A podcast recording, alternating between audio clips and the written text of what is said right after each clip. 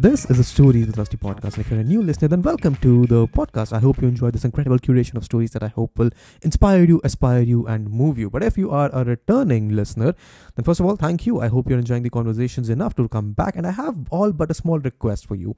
Whichever audio platform you might be listening to us on, I just request you to make the extra effort to go out and press the follow button or give us a rating, but only if you've been enjoying the conversations. It helps the podcast reach out to more people and gives me a feedback and motivates me to keep continuing these conversations. And that's it. I'm sure this is a conversation you will thoroughly enjoy, and we will just get right into it.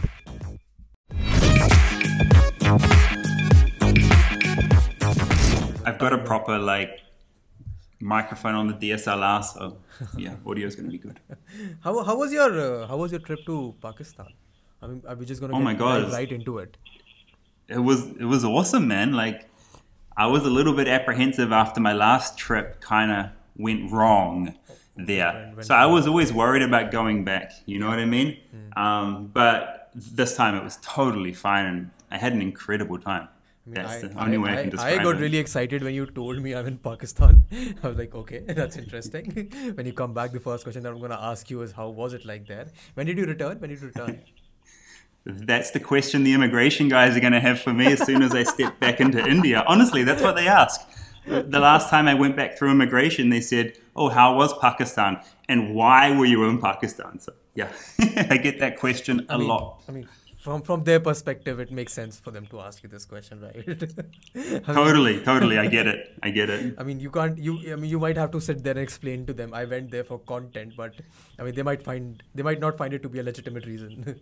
That's all fair. I just start showing them my photos of me eating chapli kebab and that kind of stuff, and they they understand, you know, just a tourist. Uh, that's fine. Okay, so Karl, welcome, welcome to the Stories with Rusty podcast. Thank you for doing this. This is, I mean, I don't know. I just feel like I have to do a proper introduction for you. I don't usually do it with guests, but uh, I think I think you've made a name for yourself in the Indian YouTube space uh, because of the expose videos that you've done in sort. I mean, Yeah. if uh, and I just want to know how how did you get into this weird space? What were you doing before you were a YouTuber? And uh, yeah. Yeah, before I was a YouTuber, I was working in the music industry back in oh. New Zealand. Mm-hmm. I was working for the big major record labels, Sony, University, Universal, and Warner, and I was working in online investigations. Oh, so finding people sharing, you know, copyright infringing music online, finding torrenters, basically. is, is that why you came to India? Because I mean, I, I remember a time where all we used to do was pirate everything. I mean, we still do, we still do, but uh, it's reduced some somewhat. But uh, Yeah, no, I think we were all like this in the 90s and the late 2000s and the early 2000s, right? Like everyone was on LimeWire, Napster, and what was it? I don't know, Pirate Bay.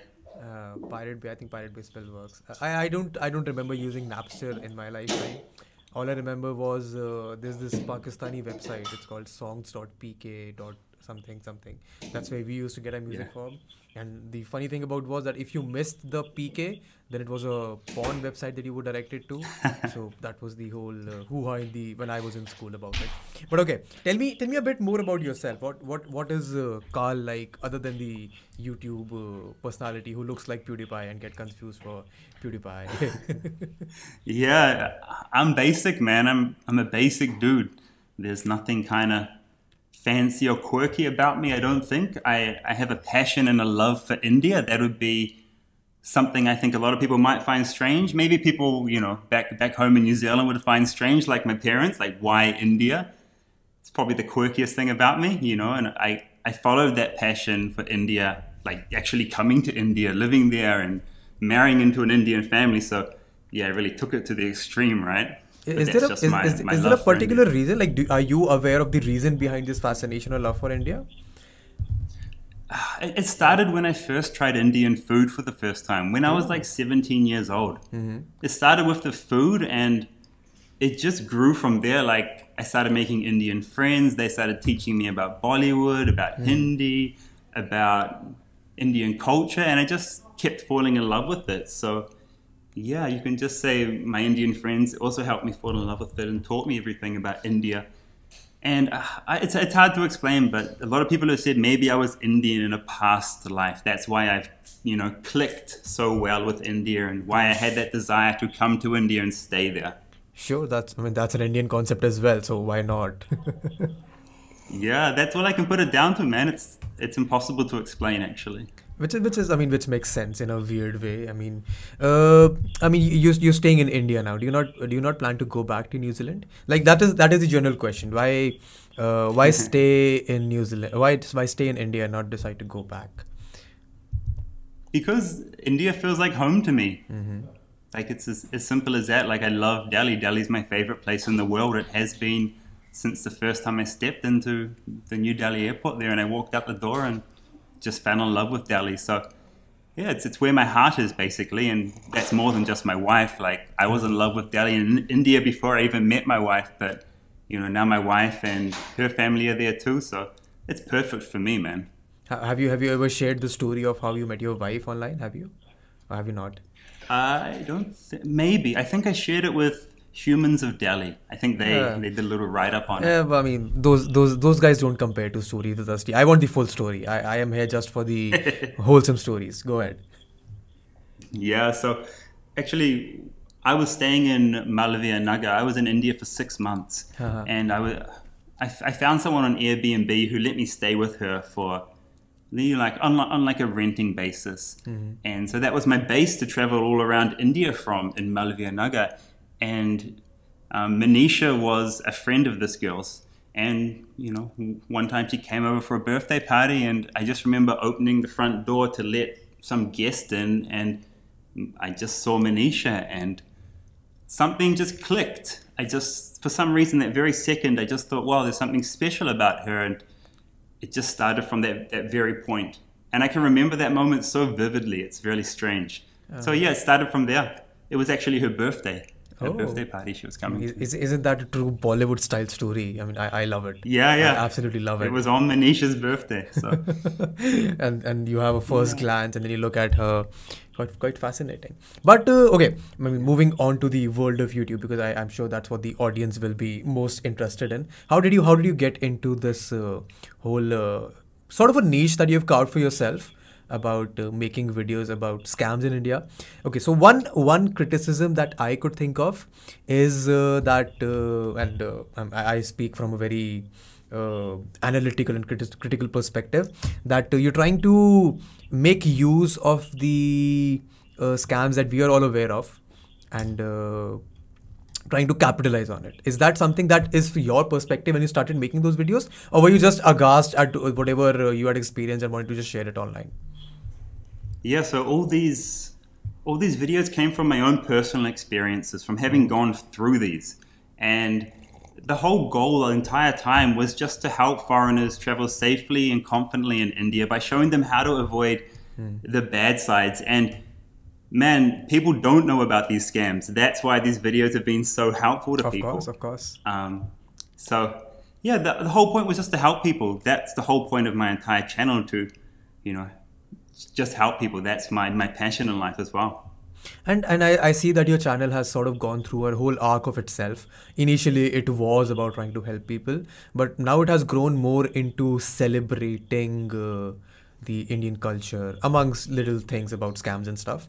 How did how did that transition come from? Uh, because uh, from, Yeah. a, from a, from a viewer's perspective, you won't you won't expect to find that that sort of a content from someone who is not uh, Indian per se. I don't know if you have an Indian passport yet or not, but uh, I mean from the looks of it, from uh, like we us Indians, we tend to judge an individual. I mean, I, I mean most people would from their appearance, and uh, the appearance of your channel and your content doesn't necessarily speak that this chap would try to uh, capitalize on this stuff. So how does how does that come across? How does how does this arc come across? How long has it been that you started YouTube? And start there, please. Yeah, I've been I've been on YouTube for two years now. I started completely by accident. I had no idea that I wanted to be making videos on mm-hmm. YouTube. When I, be- before I came to India, I just went to the store and I bought a GoPro Hero Session Five, and I just said, "I'll make some videos and and see how this goes." You know, like mm. just no expectations, right? Yeah. And I just had this idea. I loved India so much that I wanted more people to come to India. And one, one of the big problems is foreigners are scared to come to India because they've heard so much about scams and, and, and they're, they're a little bit worried. So I thought if I make these videos about scams and mm. educate people like that, then I can make them feel more confident about coming to India, right? But those scam videos are depressing at the same time, right? Like they're a bit downer, if you know what I mean. Yeah, exactly. I can't just make I can't just make scam videos, man. Like I I have to I mean, do you, other things. You can. celebrate they'll, India they'll get too. you a lot of views, but uh, I mean, then you will not be able to share your love for India. Yeah, yeah, exactly. I need to keep things balanced, right? So I do everything. I, I cover. I love Indian food. I love chaat. I love, I love you know incredible travel destinations. I love village life in India. So I cover all these things as well. The views aren't as big usually, but that's what I do for myself because I just want to share my entire experience in India through my channel. And I realized, pre- I realized pretty early on that I didn't want to just make scam videos, you know. And uh, how how how has it been from? Uh, is this something that you're doing full time now, or you're doing other stuff as well? No, no, I only do this, man. That's it. And, Just uh, YouTube. And uh, I mean, uh, a very legitimate question would be how how does this help you sustain yourself? Because views and uh, the revenue that comes from views in India is not about as much. Yes, it's never been about money for me, man. I left the corporate world back in New Zealand. I, I, I saved a lot of money working in corporate life back in New Zealand. And when I left that world, I just said to myself, Karl, I, I never want to go back to that. I just want to follow my passions and just Yeah. do things that will help people going forward. And so, yeah, the money's not great, but that's it, it's not about money for me. Like, how do, I, how do I explain that any better? I feel fulfilled in my life by just ah. being on YouTube and, and making videos and people. I literally meet people on the street who say, Karl, your videos helped me travel in India. Thank you so much. I've had a great holiday. And that's the greatest feeling you can I can have in life, you know, that satisfaction. Is is that uh, lack of fulfillment one of the reasons you left the corporate world, or was there another reason? Totally, man. Like I felt like a like a slave to the grind. We say like stuck in the rat race, just not living for myself, just living for living to make money for other people. And you know, I, I didn't want to go to work every day. The the best part of my day was getting on my motorbike in the morning and cruising in the work. Like just riding my motorbike was the best part of my day. I love motorbikes, so. You know that that means something's wrong, man. Like something's wrong when you're not enjoying your life. And how long ago was this? That was four years ago. Four years. So what what were you doing for the two years that you were uh, not making YouTube videos and were not working? Yeah, first two years I was just exploring India. I had this goal to travel to every state and union territory in India, and then India before partition. So I just started doing that, man. That's that's fascinating. I mean, it sounds. I mean, to me, it sounds like a very cliche story of the perspective that uh, a lot of foreigners have about India. That you go to find yourself there, because when I was in London and I was having conversations about India with the other people, these are all the stories that they heard as well. I mean, but you truly are the first person that I have personally met who has been able to turn that into a reality. it, it, yeah, it's actually true. I, I never quite thought about it like that because it's very cliche, but Exactly, in a very real way, you're right, man. You're, you're totally right. Like, you can say I found myself in India, maybe I found my inner Indian in India. That's probably a better way to put it. You know, like, But it, uh, the the uh, you were talking about fulfillment. Uh, is just is it just the meeting people on the streets who are uh, who get who are helped by your work? Is it is that just the is that the fulfillment or there's more to it? it's, it's knowing that I'm helping people. Like, mm-hmm. ev- ever since I was young, I always had this passion to help people. So I was always a computer nerd, okay? And mm-hmm. I would I would always be the guy fixing the neighbor's computer, fixing some random person's computer, fixing my family's computers. That was that was me. I always liked to help. So it just yeah, like YouTube allows me to do that, right? Like on a huge scale to help people. So that's the way I see it, man. I mean, that's that's a really good way to look at it. Uh, talk to me. Talk to me about uh, the meeting people. I mean, how how fascinating is that from your perspective? Because I've I've only met a, a couple of people on the streets who have happened to recognize me, and I know that might happen sometime in the future. But from your perspective, uh, people would anyway come up to you and be fascinated because a you are a foreigner, and we for some reason are obsessed with foreigners. But what what is the difference between someone who just comes up to you out of fascination and someone who comes up to you admiring your work? How how how, how is that feeling like? It's it's it's just fulfilling, man. But I get a lot of people coming up to me asking if I'm PewDiePie. That's the, yeah, exactly. that's the most hilarious thing. In Delhi, literally once a week, yeah. people will come up to me and say, "Hey, are you PewDiePie? What are you doing in India? Can I take a selfie?" Like a lot of people are confused with me and PewDiePie, man. Uh, and uh, again, okay. So my my deeper question is: you must you must have run into a lot of trouble as well while shooting these videos, right? Uh, yeah. I mean, Uh, this, I mean, any any yeah, good have, any good stories around people, that? Any good stories around that? Yeah, I, I, have met people from my videos, from my scam videos. So oh, I was in Connaught Place, and a guy recognized me from making these scam videos. Me and my friend were about to enter this.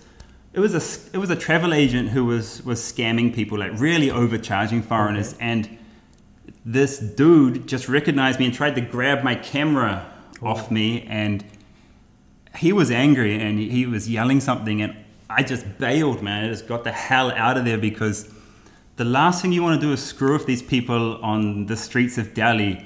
I was outnumbered and it can get really rough there, man. Like this, I've heard stories of other people had having their faces slit with razor blades just in that little area because there's quite a lot of competition just among the travel agents and the people trying to sell stuff around the back streets of Connaught Place. So yeah, another another time I met a rickshaw driver who was he actually blamed me because he wasn't making as much money off foreigners as he used to. He's like, "You're the reason for this," and he's telling me this while he's drinking this massive can of beer. Oh, he is is totally he is totally wasted. Yeah, and you know I I felt a bit worried at that point because he was drunk, so I just again got out of there. Said, "Sorry, bro, got to go." but Uh, the, the, the danger doesn't come from that really. The, the, danger comes from these scam call centers, which I'm targeting now because yeah. these guys have money. These guys are seriously cashed up individuals. A guy got raided this, a call center in, in Moti Nagar in Delhi got raided yesterday, and the guy had stolen $14 million American wow. from American citizens. So that's how cashed up a small call center in Delhi can be. And these guys have tried to reach out to me through my friends and through my father in law as well. So, yeah, that's where the real danger comes from these scam you, call centers. Do you, do you, feel like a superhero at this point? Because, I mean, from that perspective, it does sound like uh, the good that you're trying to do. It's, it's very, it's very uh, filmy, uh, if I may put it that way. I mean, it's it's very real, yeah. but it's also a very interesting story from an outsider perspective. Of course, the viewers would be thankful for uh, you doing it, but uh, why why why take all of this responsibility on yourself? Because everyone's too afraid to do anything in their life. Like, mm-hmm. I find it. Yeah, how do I put this? Um, how do I put this? If, if you don't do something, nothing's going to change, right? And mm-hmm. so you, you can't be afraid of these people. You just have to do and act and try and make a difference in the world. If you don't do anything, nothing's going to happen. And people tell me, like, they tell me, don't put your nose where it doesn't belong, stuff mm-hmm. like that. But I'm like, no, man, I'm sticking up for foreigners and Indians who are being scammed by these damn call centers. And someone has to do it. And if that has to be me, then I don't care. I'm going to do it. I mean, I mean, uh, quite a genuine reason. So, talk to me about uh, are, are you are you friends or are you acquainted with any other people in the Indian YouTube space? Because technically now you are an Indian YouTuber, and Indian YouTube space is really fascinating. Mm. Are you are you friends? Do you work with any of them? How how does that space work like? No, man, I'm a bit of a lone wolf. I I don't have I, I've never had many friends in my life in general. So mm. I keep my circle very close. It's just how I've always been. I, I, I, find it really hard to trust people and to make friends. Hmm. Um, so that's me. So no, I don't have many friends in the Indian YouTube space, to be honest. Like mm. no close friends anyway. Then yeah. what what what what, what do your close friends look like? How uh, what how what what role do your close friends play in your life? I mean, I'm quite similar. I don't have a lot of friends per se, but I have a very limited, very close circle that I can trust, that I can brainstorm with, that I can discuss stuff with. How does that work for you? What what role do your close friends play? Yeah, my, my friends really kind of they range in age and gender and mm-hmm. quite diverse. I mean, my best friend is my wife, obviously, and she's kind of she's my guru in life, you can say. She teaches me Hindi. She teaches me everything I know about India and about culture. Mm-hmm. And she's the one who I, I talk to about everything, like something I've done in a video or some backlash I'm facing, or she's like my rock. Then I have kind of my, my male friends on the outside, and we don't talk about YouTube or what I'm doing, to be honest. We just we just do guy stuff, right? Talk mm-hmm. about games and movies and music, and yeah, that's it. Like, yeah, I could really could say it, it's it's my wife who I, who I owe a lot to. Does she does she help you with your video ideas as well? Uh, scripting, No. planning, and execution, or is that all you? Nah, that- that's all me. I do everything myself, including the editing. Um, I, I use her. We, we I kind of sound everything off her. Not really the scam stuff. That's all on my own, but stuff about Indian culture and how to explain things. That all comes from her. I mean, you you mentioned, and I've seen it in your videos as well. You're quite well versed with Hindi. How how do the how does the ah. how do the people that you meet react when you tell them when when they realize that you know and you can understand how they speak? I'm sure there must be some good Yeah. stories around that as well. It's one of the best feelings being able to. I mean, the, the first thing I believe is if you move to another country, it's up to you to adapt and to assimilate into that country. And Yeah. language is the number one way for you to adapt into a culture. And if you can't speak Hindi in Delhi, then Then you're, I mean, y- you you can't connect with the common man, right? You Yeah. can't connect with the Aam Admi, and that's what I want to do. I want to be part of Delhi. So, Mm-hmm. yeah, that language is so important. And uh, one funny story: just last week in Pakistan, in Islamabad, I'm walking down this little gully, and this guy goes, "Donald Trump aa gaya," and I, I, I- I just looked at him. I'm like, "Kya?" And he's like, "Oh, like he got it." I mean, So- those those must be some great reactions, like walking walking within the streets of Chandni Chowk, and you would get the same uh, uh, same reactions or same comments from people. Does it not does it not Yeah. start to bother you at a certain point, uh, when people just randomly yell out things at you? Uh, It doesn't ha- doesn't happen that much, but when it does happen, it's usually abusive. It's usually something like I don't know. th- th- They'll use swear words on me. Usually they'll be like, "Hey, Deco, mara, beep," you know what I mean? Yeah, Stuff like that. But I, I just I just look at them and then they're like, they're then- usually sorry. You know, I stare at them and they understand. You know, so I mean, they are usually it's just having they- fun. These dudes. So. yeah. Those those guys are coming from a point of fascination, right? I mean, that is not the behavior that they would expect, and that's not how they are generally brought up. Tell me, talk to me about the uh, difference in culture between India and New Zealand, before where, where you grew up and where you're living right now, and the places that you've traveled in India, because you you would have a really unique perspective in that sense. Oh my god, it's totally different. I had to relearn a lot of things when I came to India. For instance, New Zealand's a very quiet place, a very mm-hmm. small place, and it's not as family orientated as India is, that's for sure. So I, I remember when I got to India, the first thing I had to learn was to stand up for myself. Mm-hmm. There is not much order. So, for example, people will just push in line in Haldiram's. They like push in front of you to order their samosa. And I'll have to be like, bro, line hey, like, what are you doing? Yeah. Like, in New Zealand, that doesn't happen. People people stand in line and queue, but in India, you have to stick up for yourself and you have to fight for yourself. yeah. So that's one really great thing I learned. India really toughened me up and made me a stronger person. Yeah. So I'm really grateful for that. And uh, the second thing, how to be adaptable. Like, Oh. you have to adapt in India. If you don't adapt, like, just go home. Like, it's not, it's not going to work out for you. Like, like five people can fit on a you know a bus seat, not three people, five people. And so this takes a bit of getting used to for us foreigners, but you get used to it, and yeah, that's that's life. Uh, I mean, makes sense. I mean, for people, uh, that it's just very Indian thing to do, and we guys are, us guys are, we become very complacent about it. We just accept it as a way of life, which is fair. I mean, it's got its own sense of, it's got its own sense of uniqueness to it.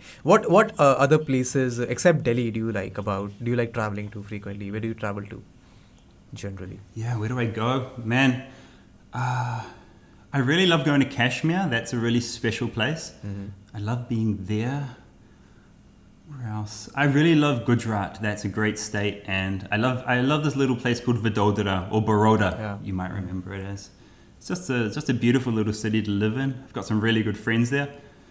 So yeah, I could say Kashmir, Gujarat, Chhattisgarh is one incredible state which I don't think anyone goes to.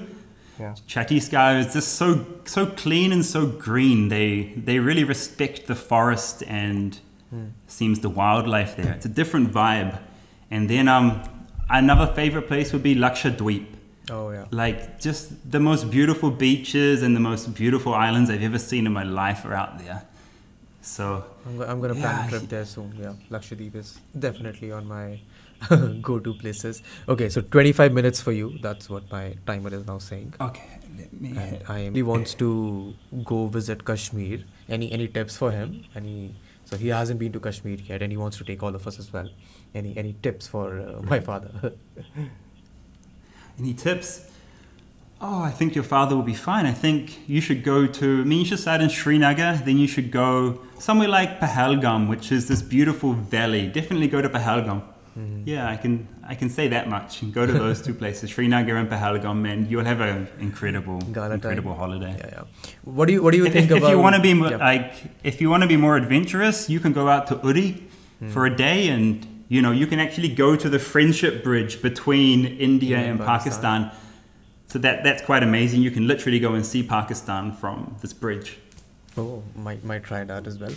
Tell me, what, what do you think about the difference between the city life in India and the village life in India?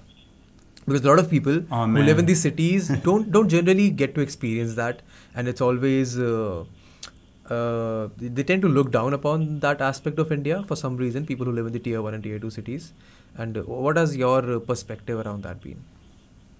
Yeah, they're two completely different things. And village life is very. I'm, I'm lucky because my we have a village in Haryana and a village in Rajasthan, and we go there often. And oh my god, like the villagers live a very pure life. The food they eat is literally coming from their farm. They are literally milking the buffalo every morning and getting this pure milk That's how we get our milk as well. Yeah. they're sleeping under the stars every single night. Like they're sleeping in the courtyard of the of the house, hmm. and then they're working the land every day. Like these people are incredible, and the way they're living is, you know, how we. It seems so healthy to me. How we all should be living like that, man. Like, yeah, it's it's it's a little paradise, but it's very hard work, man. Like it's such hard work. I couldn't do it, mm. but these guys are tough as nails, man. They're so tough. And the people in the city don't tend to do that. They don't tend to appreciate it. They don't tend to even conceptualize how it might work. It's, it's a beautiful life, man. Like, yeah, if, if you can if you can handle it, and I, I, I love going. I love going to the village. We spend a lot of time there. But uh, what is it that you love about Delhi then? You said Delhi is your favorite place in the world. What is it about Delhi that you Yeah, absolutely love? I mean, I, I, I might go on and say it as well that Delhi is my favorite place in the world. I mean, I would put London and Delhi at par. But uh, what, what do you like about Delhi? Delhi has has the history, man. Like, when it comes to a capital city, Delhi has absolutely everything. You've got old Delhi, you've got new Delhi, you've got the incredible like Chanakyapuri side of Delhi. Then, then you have all the history and all the monuments. You've got the you've got malls if you want malls. You've got amazing food as well. Like, and it's a comfortable city to live in as well. Like, it's very spacious. And then you've got the metro. Like, a tourist can go anywhere in the metro. Like, I don't know. Delhi to me is is just a perfect city. I just I just love everything about it. I would agree. Okay, I want to talk about a little bit, in fact, mm, a lot about the content that you make and the process that you go through. So, talk to me about these uh, the videos that you do about scams and stuff. How do you how do you conceptualize that and how do you execute those, like right from the start? yeah, that end? it only comes from experiences that I've had. So let's talk about the guy who who squirted poo on my shoe, the poo on the shoe scammer at Connaught Yeah, Place. yeah. He sneaks up behind foreigners and he squirts dog poo on people's shoes, and then he takes you and says, "Oh, you've got poo on your shoe. We need to clean it off for you know two thousand rupees." Oh wow. So, how that video came about is that happened to me. Mm. That happened to me three years ago.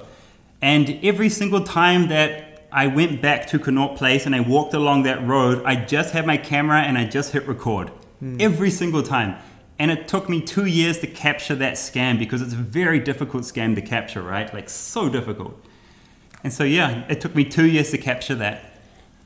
So that's how these things come about. They're not they're not very scripted. I have kind of an idea. I have an intro and an outro usually, and then the rest, whatever happens, mm-hmm. just happens, and I, I give my reactions. It's very uh, running gun, if you know what I mean. And and uh, do you do you, how do you how do you come across these? I mean, I'm sure not all of them could be your experiences in the sense that you will have to talk to people about the experience that they have had, and you would have to go looking for them at, at a certain point. Does that happen? Uh, no, the thing is, I'm I'm a magnet for scammers as a foreigner.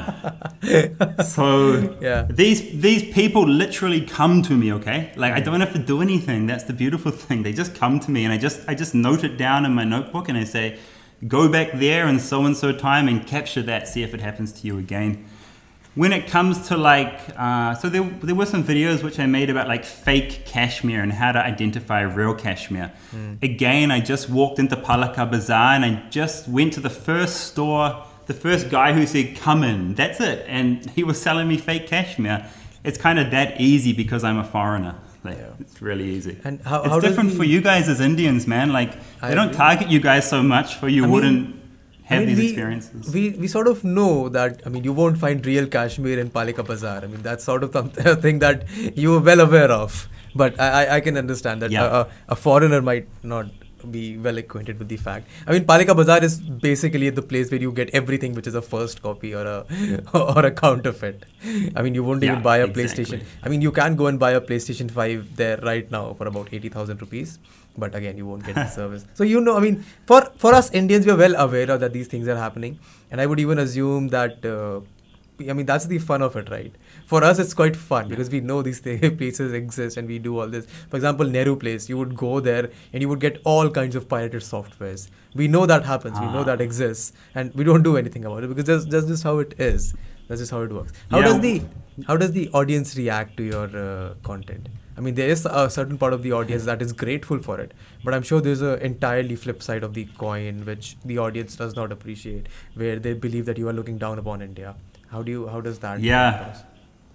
There's a there's I, I wouldn't say a lot of people, but there's some mm. people who just don't understand the angle that I'm coming from, and some people who don't understand the way I'm speaking. They don't understand my English so well, so they, they miss the, the nuances in how I make these videos. Mm-hmm. They just think it's a foreigner coming to hate on India, but they, they don't get the educational side of this and how these videos are actually promoting tourism and making foreigners feel more, more safe and confident about coming to India. And I've got so many messages proving that. So, mm-hmm. yeah. Yeah, uh, there's there's those people, but you just got to ignore them, man, and just keep doing what you're doing because so many more people support it. Have you have you considered making videos in Hindi because that might give you a wider audience?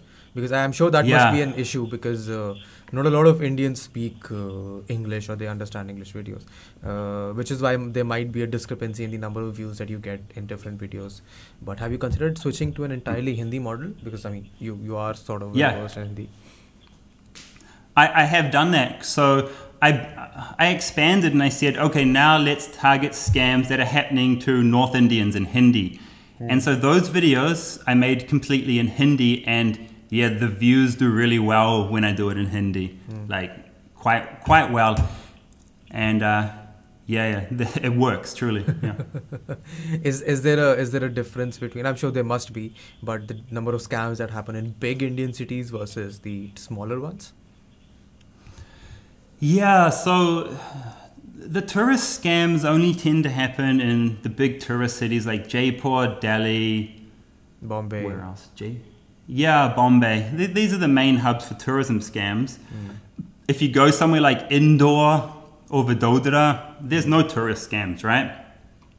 But there you have scam call centers who are calling foreigners and trying to extract money. How, how did you get so, into this world? How did you get into this world of scam call centers from tourist scams? these guys called me at my home in New Zealand, man. They made it personal. oh, that's that's how it started. They, they, I got pissed off because they literally called me and I started filming what was happening. And I'm just like, this is so wrong and I can do something about this And every week they still call my parents. Every single week, my parents get one call from these oh, wow. people. Like the problem's that rampant, and it's really destroying India's reputation. India, I don't think Indians have any idea how many of these calls are going to foreigners and how it's affecting foreigners' perception of India and Indians. So uh, I've, I've got a friend at a call center, and he said when his Indian colleague makes a legitimate call from a call center, they say, No, you, you've got an Indian accent. I don't want to talk to you. You could be a scammer. And he has to pass the phone to you know someone with a different accent. So that's the way it's getting, man, and that's going to affect the legitimate call center industry in India too. So Oh. I just thought I can do something about this, you know. And, you're doing and you're doing a great job. I mean, people seem to appreciate it a lot. How is how is uh, so? Uh, the context for this question is a lot of expats do live in India, in Delhi particularly, but they never necessarily get to share their experience. At least not on a platform as big as YouTube. How how is how is Yeah. it like like permanently moving to India? How has life uh, evolved or changed, or for the good or the bad? Yeah, so the foreigners that are in Gurgaon or Delhi, they're there for work, man. They they don't want to be in India. You know what I mean? Like they have to be there. Yeah. I, I'm in India because I love India and because I want to be in India. So that that's probably why you won't hear much from them. For them, it's mm. just work, man. It's just work for them.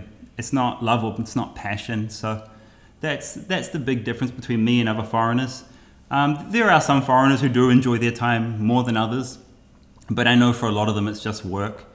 But I don't know. My life changed in so many ways from coming to India. India's just taught me so many things, like I told you before. And I- I- India gave me everything in my life. It gave me YouTube. It gave me my wife and my family. Like, man, I I owe India everything. To be honest, Uh, how how it gave me freedom. You know. Yeah, it gave you freedom from, and uh, it gave you a sense of purpose as well. I would like to add. Yeah, yeah. All these things, man. So, yeah, like India is just heaven.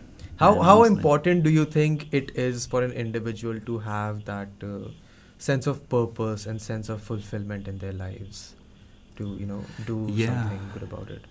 Tell me about it. I- I think everybody watching this will be thinking about that right now as you ask me that question. You know what I mean? Like, of course, of course, I know.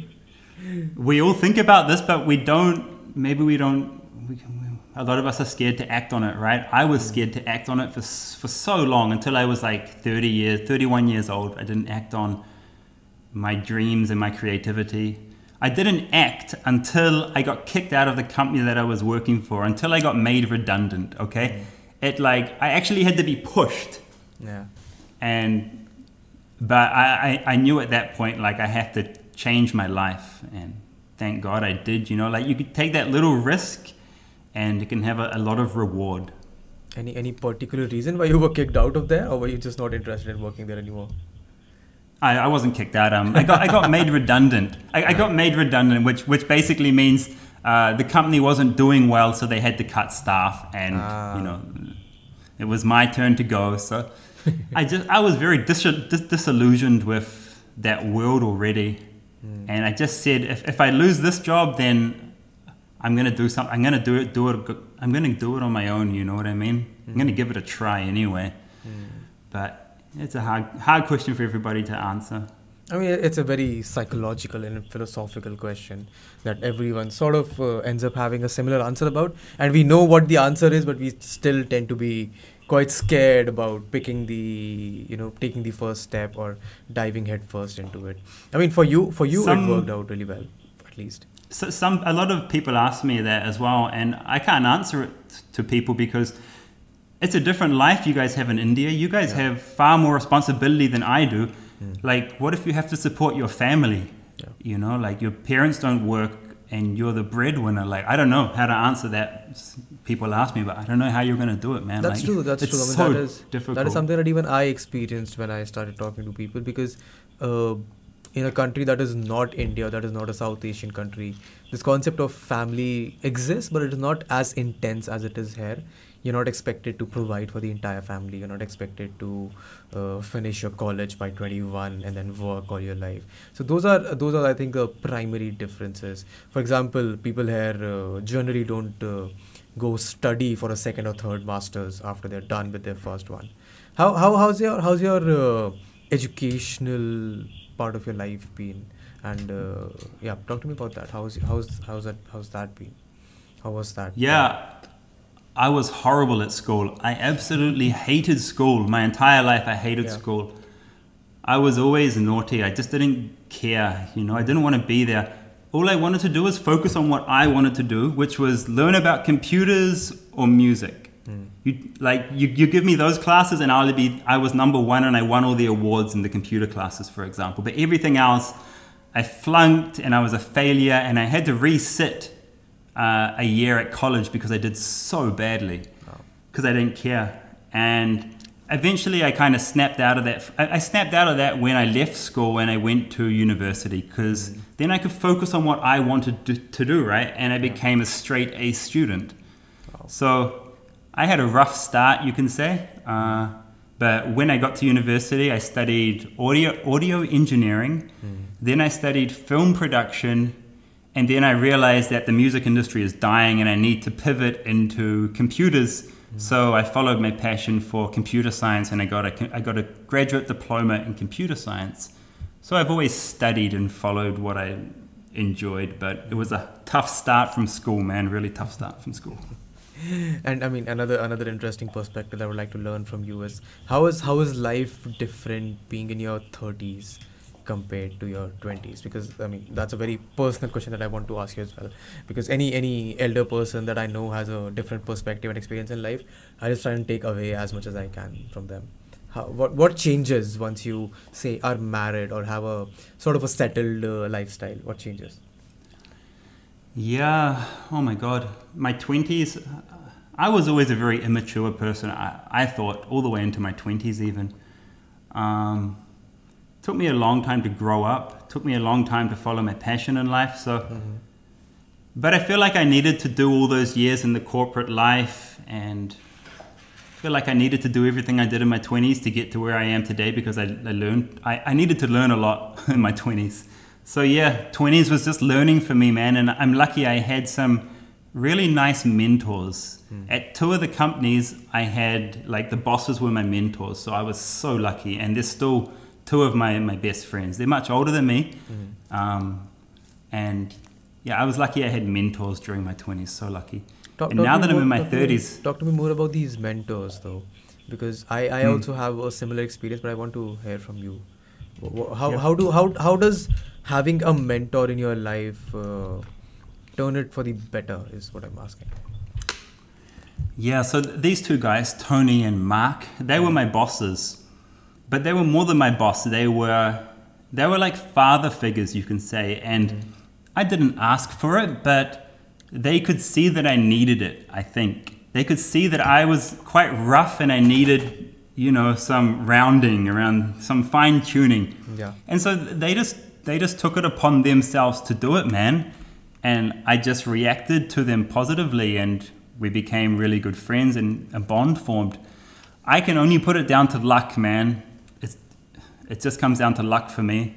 I've just been really lucky. Because I know that is not the case, especially in India, Yeah. in Indian workplaces, man. Like, this doesn't happen, man, from what I've heard.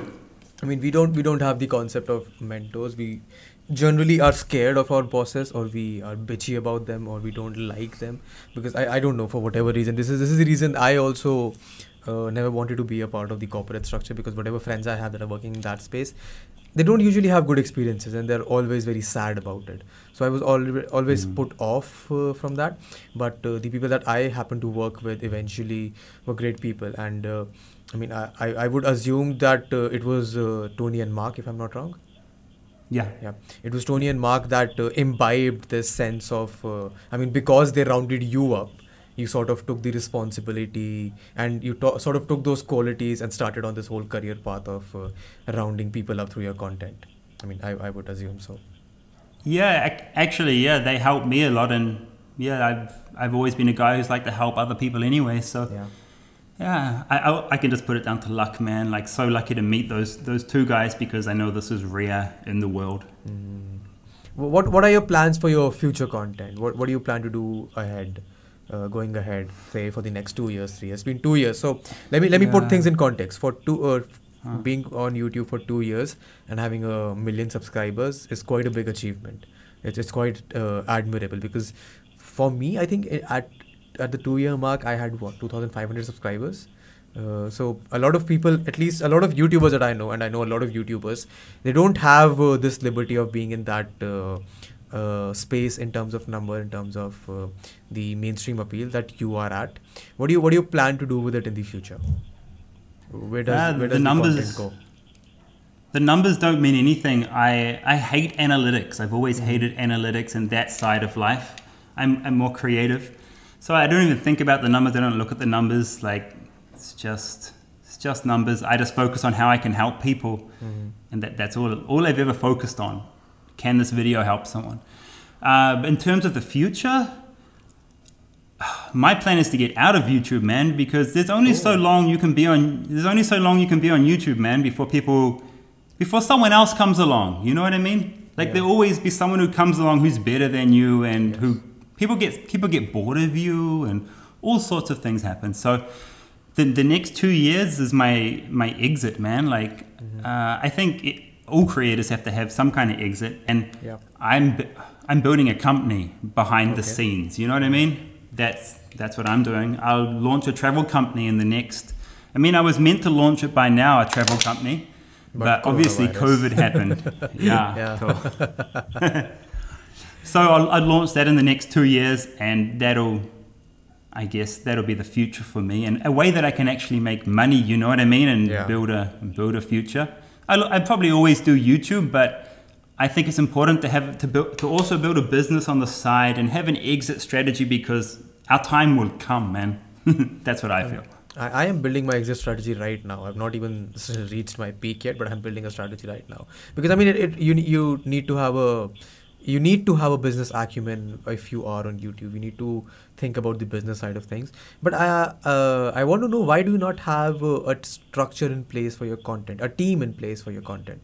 Because I mean, I would assume if you take the responsibility of editing the videos uh, out, or say the videos that you're talking about travel, if you're talking about places to visit, those might be conceptualized and executed uh, quicker if you put a structure around that in place. Have you not ha- thought about that? And if you have, uh, what has the conclusion been, or are you still working on it? Yeah, I mean, I, I should hire an editor, but Yeah. I'm a bit of a control freak. I if I don't edit it, it doesn't have my touch on it. I feel like I don't know. No, I don't feel like uh, yeah. I can't. I find it hard to give the control to someone else. I, I was also of the same thought. I used to be of the same thought, uh, where I would edit every single video that I put out. But now that I run five Huh. channels, I have to take someone's help. so I mean, it took me some time, but I did find at least a couple of people who I can trust, who sort of resonate with the style that I have or the sense of content that I make. So I mean, if you go out looking, then I'm sure you will be able to find it. But do you not plan to do more with the content? For example, you can, I mean, from what I would assume, you can definitely get a travel show on an OTT platform if you plan to work towards it. Have you not thought of those things? Yeah, I'm, I'm not interested, man. Like, Oh, you're not I- I, love, I, I love YouTube, man. I love that the content's free. I love if I an OT like Netflix or something won't have the same reach that YouTube has. I can't help as many people. Yeah. Yeah, I might, I might earn some money, but it's not. Life's not about money. I, I also don't do sponsorships or brand deals. Never, mm. ever. But you must you must get approached by a lot of brands, I'm sure.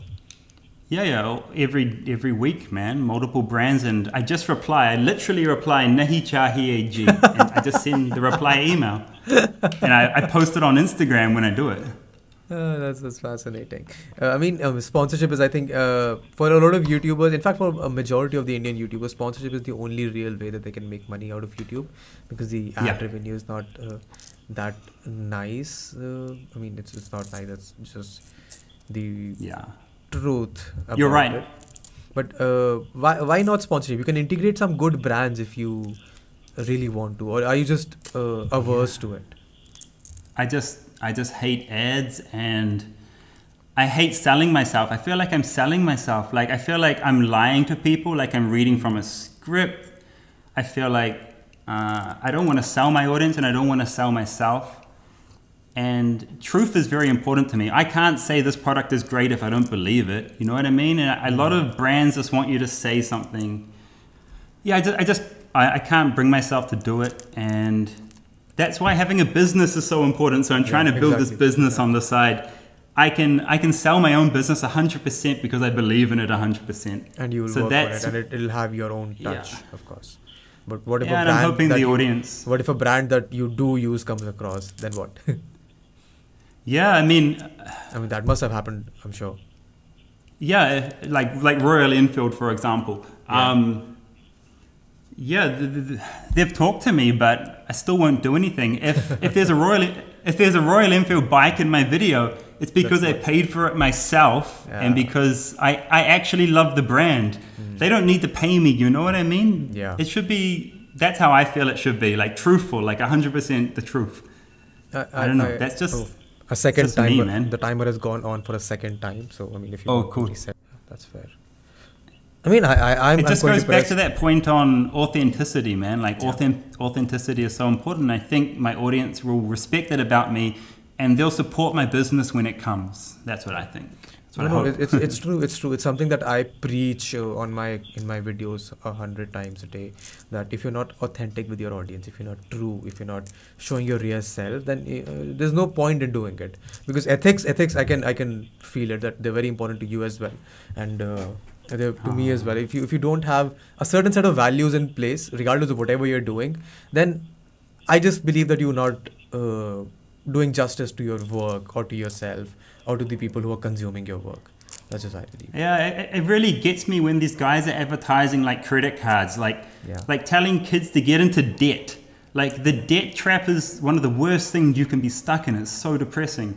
Or when they're advertising alcohol, or when they're advertising skin creams. Like I just hate it, man. Like I just find it so bad, to be honest.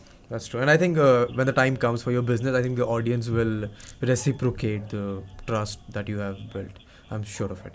What what content do you consume otherwise, or do you not have time at this stage in life to consume content? Yeah. Well, I, I don't watch any on YouTube scam content. I mean, of course, I don't- I would don't- not. I don't watch any content that I make. Like I don't watch travel content, scam content. I follow the news. I follow Shekhar Gupta and The Print and his Cut the Clutter series. I really enjoy listening to him every night and getting that Indian perspective on things. Mm-hmm. What else do I follow? I man, I watch a lot of gaming stuff at the moment because I'm, I'm getting back into gaming. After Who's- I left New who's your- Zealand, I just left my consoles favorite, at home. Who's your favorite Indian gaming creator? Or do you watch any, or do you just watch PewDiePie? Uh, no, I don't watch PewDiePie. I just watch a couple of the news guys. There's no one in particular. I just I just follow the news.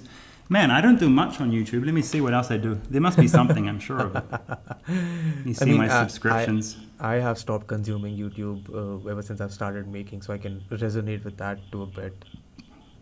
it's kind of good because it means you're not copying anyone as well. It means you're not saying, "Oh, that was a good idea. Maybe I could do that." Like that is actually one of the reasons why I've stopped watching uh, other people because then consciously or unconsciously you do end up uh, replicating some of this stuff and then the audience realizes it and then it's a whole issue. Yeah, I'm, I'm only following news and music. That's it, man. Nothing else. Things that help me in my life. I mean that's that's good. Music music is good. Uh, news I, I have I have to be very honest stopped consuming news. I, I've never consumed news particularly in my life. I don't know for Hmm. whatever reason. And uh, now that there is no cable inside my house, it's all internet and all Fire Stick. So even my family Ah. has stopped consuming news. I'm grateful for that because otherwise there's this whole wave of paranoia that keeps surrounding them. Now we just watch uh, movies and TV shows. That's fair. Mm. Do you, do you go out to watch movies? Do you go out to? Uh, I mean, how how how how have uh, things been in COVID for you for your content? oh I man. COVID was COVID was a bad time for me because no scams are happening in the world. Yeah, man, no scams increased. Call center scams, scams increased. yeah. Um, but I, the day before lockdown in India, I arrived in Uttarakhand to start Hindi classes for three months. I literally Oh. went to Hindi school for three months, and they freaking locked it down and closed the schools. And so I got I got stuck in Mussoorie for two months during lockdown by myself, alone in a room, and ah, it was very difficult, like very difficult. And and post Yeah. uh, post the lockdown, uh, how has it been for the content? How has that been for? I mean, you you found a whole new passion for exposing call centers, but other than that, Yeah. Yeah. I- It's difficult when you're a travel channel because primarily I love to travel, right? yeah, And couldn't do any of that. But, uh, and then I got COVID, man. I got COVID once I got back to Delhi. As soon as I got to Delhi, I got COVID. Um, and so I started making videos about COVID, just trying to help people understand what I'm going through Yeah. and what my family's going through and going through the quarantine that I had to go through. And then I did, I made a whole series on plasma donation mm-hmm. Because I thought that was really important to, to give back to the people of India and to Delhi. And the way I could do that was by giving my plasma. So I donated as much as I could. And Kejriwal even came to me and he tweeted to me and he said, Karl, you're a real Delhiite. So I'm, yeah, was sure you are. I, I would agree. I would agree with Mr. Kejriwal. He, he's right. I mean, you you do have the Delhi essence, except for the fact that you don't abuse as much, or at least you have not on this podcast. But I, I, I would say you have the Delhi is known for the Delhiites are known for having a bigger heart, and that I could uh, that I could sense in you for a bit. Yeah. Yeah, thank you, bro. So that, that felt that felt really good to be acknowledged by the chief minister, man, Yeah, of of the of the city that I love. So Yeah. yeah, Corona was difficult, but I made some interesting content around lifestyle and that type of thing during it. So it was fine. I didn't have any problems, to be honest. No scam content, of course. No, But, but, uh, doesn't talking, matter. Talking to you, I could feel like, like you have. Uh, I mean, now it seems like things in your life are pretty much in place. You know exactly what you're doing. I mean, of course, there is adventure in the sense that you're starting a business, but uh, other than that, things are fairly in place. You are more clear in your head. How how does it feel to be in that space in life where things are sort of slowed down and you can just relax and enjoy life? Yeah, I, f- I feel like I've achieved a lot of what I wanted to do in the beginning on YouTube, like helping foreigners travel in India. I feel like I feel like that's nearly complete, to be honest. Mm-hmm. Yeah, so that's why I decided, okay, it's time to go back. It's time to cover call centers and help Indians in Hindi Yeah. because Indians are affected by scams as well. And then recently I said, okay, it's been two years. It's time to go back to Pakistan, another country that I'm passionate about as well. And and once you're done with all uh, India and Pakistan, where else do you plan to travel? Uh, I'm sure you must have, I'm sure you must have traveled. I'm, I'm sure you must have traveled to other places as well. It's not just India. Yeah, yeah, I've, I've been all around the world, man, and you know that helped me also realize that India was where I wanted to be from traveling all around. I need to go back to Bangladesh. I need to go back to Sri Lanka. Just, I, I just love this area of the world, man. Yeah, like yeah. this is it for me, honestly. And this is where most of the people are, so you'll get the best experience. You'll get the best stories. Is that what I, what I would assume? Uh, I, I was asking about uh, how being in uh, a secure space or a very settled space uh, worked in your per- favor, or how has it changed your personal life, your private life, your own sense of who Karl is? I don't like being, I don't like staying still, man. I'm always like fidgeting with something or moving around. Like, that's why I like to travel, I think, as well. I like to have new experiences all the, all the time. So I'm not at home much, mm. and that's kind of how I like it. it. That it was quite difficult during COVID because I couldn't get out and travel and explore. That's just part of me, man. And mm. So, yeah, I can't ever see myself just staying at home. I always see myself moving around and traveling and, and doing something, man. So, I don't think that's going to change anytime soon. Like, the only thing that might change is I'm going to spend some more time playing Xbox at nighttime to relax. That's the only thing that's going to change, man. Yeah. It's the only thing. And, and and does your wife share this uh, passion for travel and uh, experiences with you? Yeah, she, she does. She's definitely more family orientated and kind of close knit Yeah. than I am. I can just go and travel for a long time. Mm. Uh, I miss my family, of course, but yeah, we- we're slightly different. Uh, she doesn't like to travel for long, long periods of time like I do. But no, no, she, she loves travel as well. So when we can, we do travel together. She couldn't come to Pakistan, unfortunately. The visa is very, very difficult for Indians to get. Yeah. So And Arashi then- would came. and do you do you plan to move your parents here? I mean, because uh, it's a very Indian thing to live with your parents, and uh, it's a different Yeah. experiences for foreigners, I would assume. And since your wife is family oriented, I would assume she would be pushing you to focus on that aspect of your life as well. How's that been? Yeah, like I, I live at home with her parents, so I'm a ghar jamai.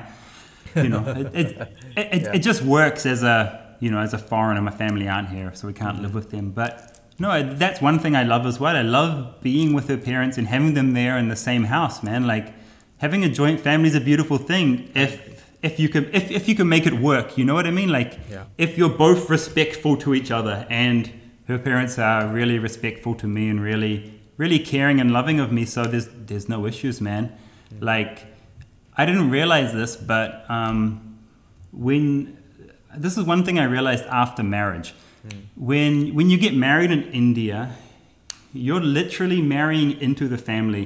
Yeah, as foreigners like yeah you, you guys get this but as foreigners like we don't quite understand it and i didn't understand it till it happened to me. Like my my wife's father becomes my father quite literally like literally and i realized this when he started he was sticking up for me and defending me against p- other people in society who were saying bad things and i was like i was just like oh my god like this is real he's i'm i'm their son now Yeah. you know what i mean it's crazy it's so beautiful It's beautiful. I mean, the Indian sense of family, the Indian uh, family experience. I would. I mean, if I don't know if that's the right way to put it. It's very different from the rest of the world, and not just Indian, but I mean this particular area. It's very different. It's very unique, and it has its own sense of problems. It has its own sets of concerns and uh, issues. But uh, I would. I would still think that's a. It's it's it's comfortable for us to experience that, and anything uh, which is not so family oriented. I think that is where the concept of Indian family values also comes from. This is what fascinating for how, how do you how do your uh, friends from back home uh, react to your life now how, how are they appreciative of it or are they curious about it Yeah, I think for the longest time they never understood it, especially my parents. They didn't understand it until they came to India. They came finally this year in January, just before COVID hit. And I think that's when they understood like, this is what's happening in India is great, and the whole culture and society is a great thing, and that I'm doing well here. You know what I mean? Yeah. They, they couldn't understand it until they came. That's a lot of foreigners will say that they yeah they don't get it until they've they've been to India. i think yeah i mean makes sense and uh, i mean when are they visiting again now that the i mean now Yeah. the, there's covid but post that do you plan to visit where, where are you traveling Yes. next once you go back to India? So when I go back to India soon, I honestly have no travel plans because COVID has made it so difficult. Um, Yeah. There's only two countries open in the world right now, Dubai and Pakistan, and I went to both of them. So back in India, I think honestly I got no plans right now. I need to get back to Kerala. No, I need to go south, man. I need to go south. I've neglected South India a lot. So A I want to take my motorbike there. Oh, a friend of mine is visiting Kerala right now. She's also a travel vlogger, and I mean she's having a gala time. So I would, I would, looking at her stories and Instagram posts, I would advise you definitely go visit Kerala. It's a beautiful place.